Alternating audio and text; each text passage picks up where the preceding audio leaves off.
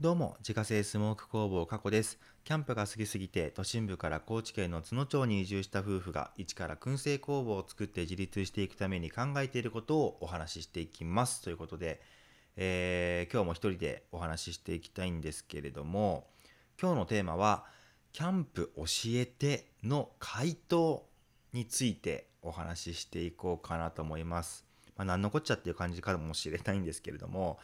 まあ、このラジオの冒頭でもね、キャンプが好きすぎて移住しましたみたいなことを言ってるし、結構会う人会う人にも同じことを言ってるんですね。で、やっぱそうすると、まあ今ね、あの世の中的にはキャンプブームっていうこともあって、結構そのアウトドアというかキャンプに興味持たれてる方は、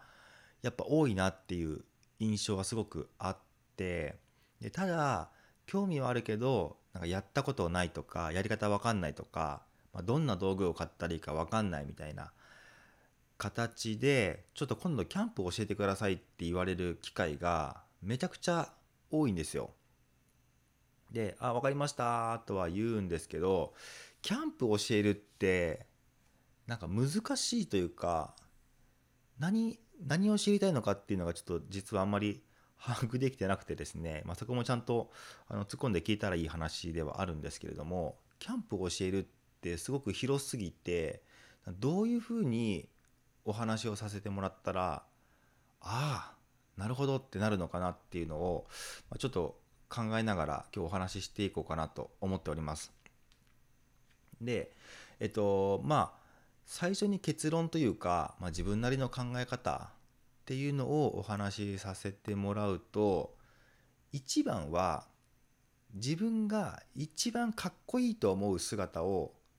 追求したらいいと思うんですよね、キャンプって。もう完全にキャンプって自己満の世界なので、自分が一番かっこいいって思うアイテムを買ったらいいし、うんと、まあ自分が一番使いやすいと思うアイテムを買ったらいいとも思うし、使いにくいけどロマンがあるようなアイテムを買ってもいいと思うし、うん、まあみんなが使っているからっていう理由で買ってもいいと思うし、そこはね、正解がね、なさすぎるんですよ。あまりにも正解がない。で、特にその、一人でやるのか、二人でやるのか、ファミリーでやるのか、友達同士でやるのか、みたいなところによっても、まあ、正解って変わってくると思うし、あとキャンプってね、スタイルっていうのがあるんですよ。ざっくり言うと、ハイとローっていうスタイルがあって、まあ、例えばそのえテーブルとか椅子とかっていうのを、まあ、ちょっとこう高めに、まあ、普通の、まあ、なんて言うんだろうな、まあ、ダイニング、ダイニングテーブルとダイニングチェアみたいな、まあ、なんかそういう形の、まあ、いわゆるテーブルと椅子みたいなものもあれば、まあ、ローって言って、もう本当に地面にすごい近いようなテーブルとか椅子を使って、まあ、全体的にこう低く、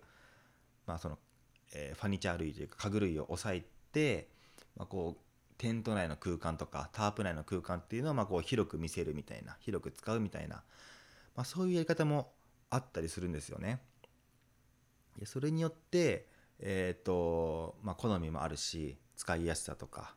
かっこよさとかっていうのも、まあ、結構変わってきたりするのでだからねキャンプを教えてって言われるとそこを一個ずつ全部聞いていかなきゃいけないんですよ。まず。じゃあ高い方がいい？低い方がいい？みたいなことから始まりえー、とじゃあテントの形もこうこういうのがあるけどどれがかっこいいと思う？みたいな。で、まあ、こういうブランドがあるけどなんかピンとくるのある？みたいな感じのところを、まあ、一個一個ねまあ一緒に探していってじゃあ、えーあなたに合うのはおそらくこれですねみたいな感じでやっていくんですよでまあ、そうやっていくんですよって言うんですけど実際は初めての方って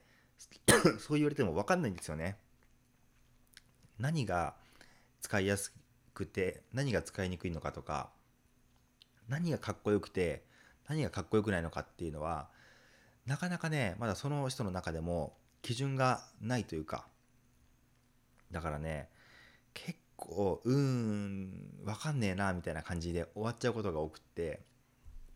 それがねちょっと自分の中でキャンプをうまく教えられない、まあ、原因だったりもするんですけどみんなキャンプ教えてって言われてどうやって教えてるんだろうな。まあちなみにその参考までにというか、まあ、参考にもならないのかもしれないですけども、まあ、自分の好きなキャンプのスタイルとか、まあ、ブランドとかっていうのをちょっとお話ししていくと えっとまずそうだなじゃあそのスタイルから言うと基本的に自分の場合はまあ低いスタイルが好きなので、まあ、ロースタイルが好きなんですよ。でローのメリット何かっていうと全体的にこうえっとまあ小さいというか低い地面に近いところにこうテーブルとか椅子とかがあったりするので結構コンパクトになるのと軽いっていうのが、まあ、一個特徴としてあったりします。まあ、ものによって重たいものもあったりするんですけど基本的には、まあ、軽くてコンパクトっていうのが多いイメージですね。でローにするとあとその空間が広く見えるというか例えばタープとかテントを張ってその中に、えーとまあ、低い家具とかを置いていくと結構ね空間自体がすごい広く見えるので、まあ、こうリラックスできるっていうんですかねまあお家とかの まそういうインテリアとかもそうなんですけどもあんまりこう高い家具を配置するよりは、まあ、低めの家具を配置していく方が、えー、空間が広く見えて なんか広いお家だなっていう印象が あったりするんですけど、まあ、それと一緒ですね。それでうんと、まあ、好きなブランドで言うと自分の場合はスノーピークとかユニフレームとかっていうのが結構好きだったりするんですね。で結構あの一番有名なコールマンとか、まあ、そういうのはあんまり使っていなくって、まあ、そうですねスノーピークとかが多いですかね。まあ本当にそこはもう自分がかっこいいと思う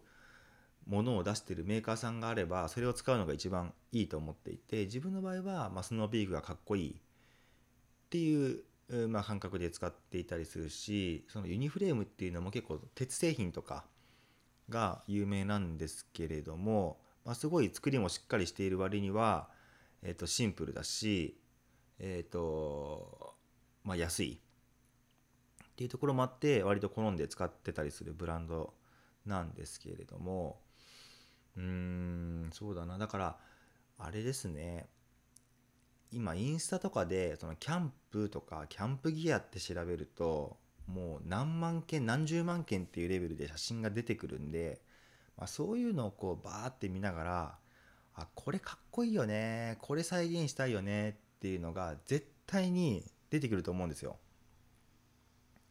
それをまあお手本に、まあ、同じようなアイテムを探して買っていくっていうのが一番近道なんじゃないかなとは思ったりはしているところですね。で結構ね僕の場合はこのロマンを求めるというかあの機能的にはね全然便利でも何でもなかったりするんですけど単純に見た目がかっこいいとかなんかそういうので割と物をキャンプに関してはね物を選んでるような気がしますね。でつい最近で言うとえっとケトルまあお湯を沸かす、まあ、夜間みたいなやつですよね。あれにですね、まあ、3万近くのお金を出しているんですよ。でグランマーコッパーケトルっていうねあれどこだったっけな新潟かな？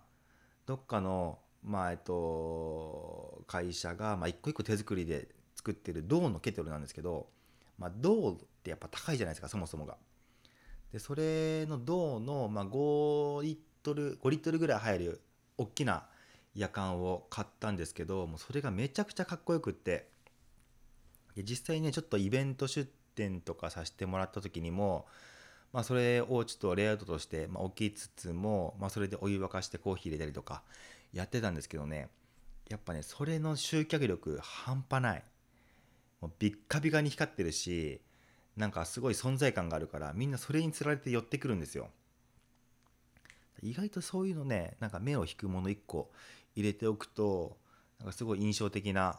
感じになるなっていうのは、まあ、体験としてあったりはしますね。まあ、ちょっとねあなかなかまとまりのないあの放送にはなっておりますけれども、まあ、キャンプを教えてって言われるとちょっと困ってしまうところもあるんですよね。もう自由だよっていう感じなんですよ。ま、だからこそね分かんないから教えてっていうことだと思うんですけど、まあ、自分が一番かっこいいと思えるものを、ま見つけて、まあ、それを再現したらいいよっていうことで、まあ、一応今日の回答という形にさせていただきたいんですけれども、まあ、これからね、まあ、夏に入っていってキャンプシーズンということなので、えーとまあ、ホームセンターとか行ってもキャンプ用品いっぱい出ているし、まあ、そこをねブラブラしながらいいなと思うものを見つけていただけたら一番いいのかなと